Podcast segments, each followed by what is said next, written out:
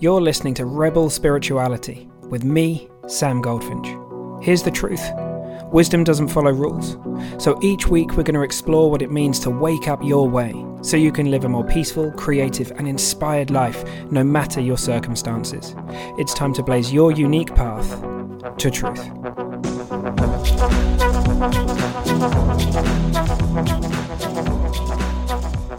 Hey, friends. Okay, before today's podcast, a really exciting and very quick announcement.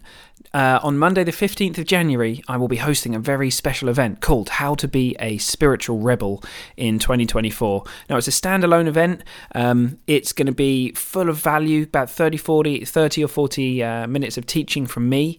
And then, for those of you who'd like to hang around, um, I'm going to be doing a Q&A and just talking a little bit, bit about the Mystery School that will be launching in February.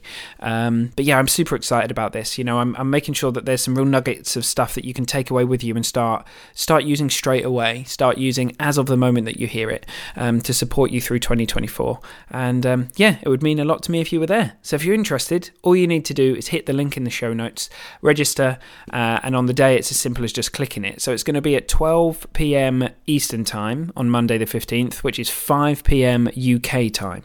Um, as I say, on Monday the 15th of, uh, of Jan. All right, team, that's it. I'll hand you over to me in this week's podcast. See you there.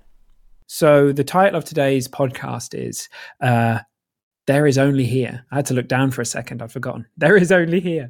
And um, what do I mean by that? Well, we, we often orient towards life and we act as if there are many other places other than here, right? We relate to there, right? So the there of the future or the there of the past or well, I mean, just there, just this idea that like we're always that we're going to be somewhere other than here. We think to myself, okay, so when I get there, I'll do this and I'll do that, and I need to prepare for it and all this kind of stuff, and that's fine. But um, yeah, there really is no there. There is a concept. Anytime you get there, where are you going to be? you're going to be here. It's impossible for you to ever experience a there. So the there of tomorrow, tomorrow never comes. The there of the past, well, it doesn't exist. You're not going to get there. But we kind of forget that, right? We have a head full of theirs, all these different places we're going to go to.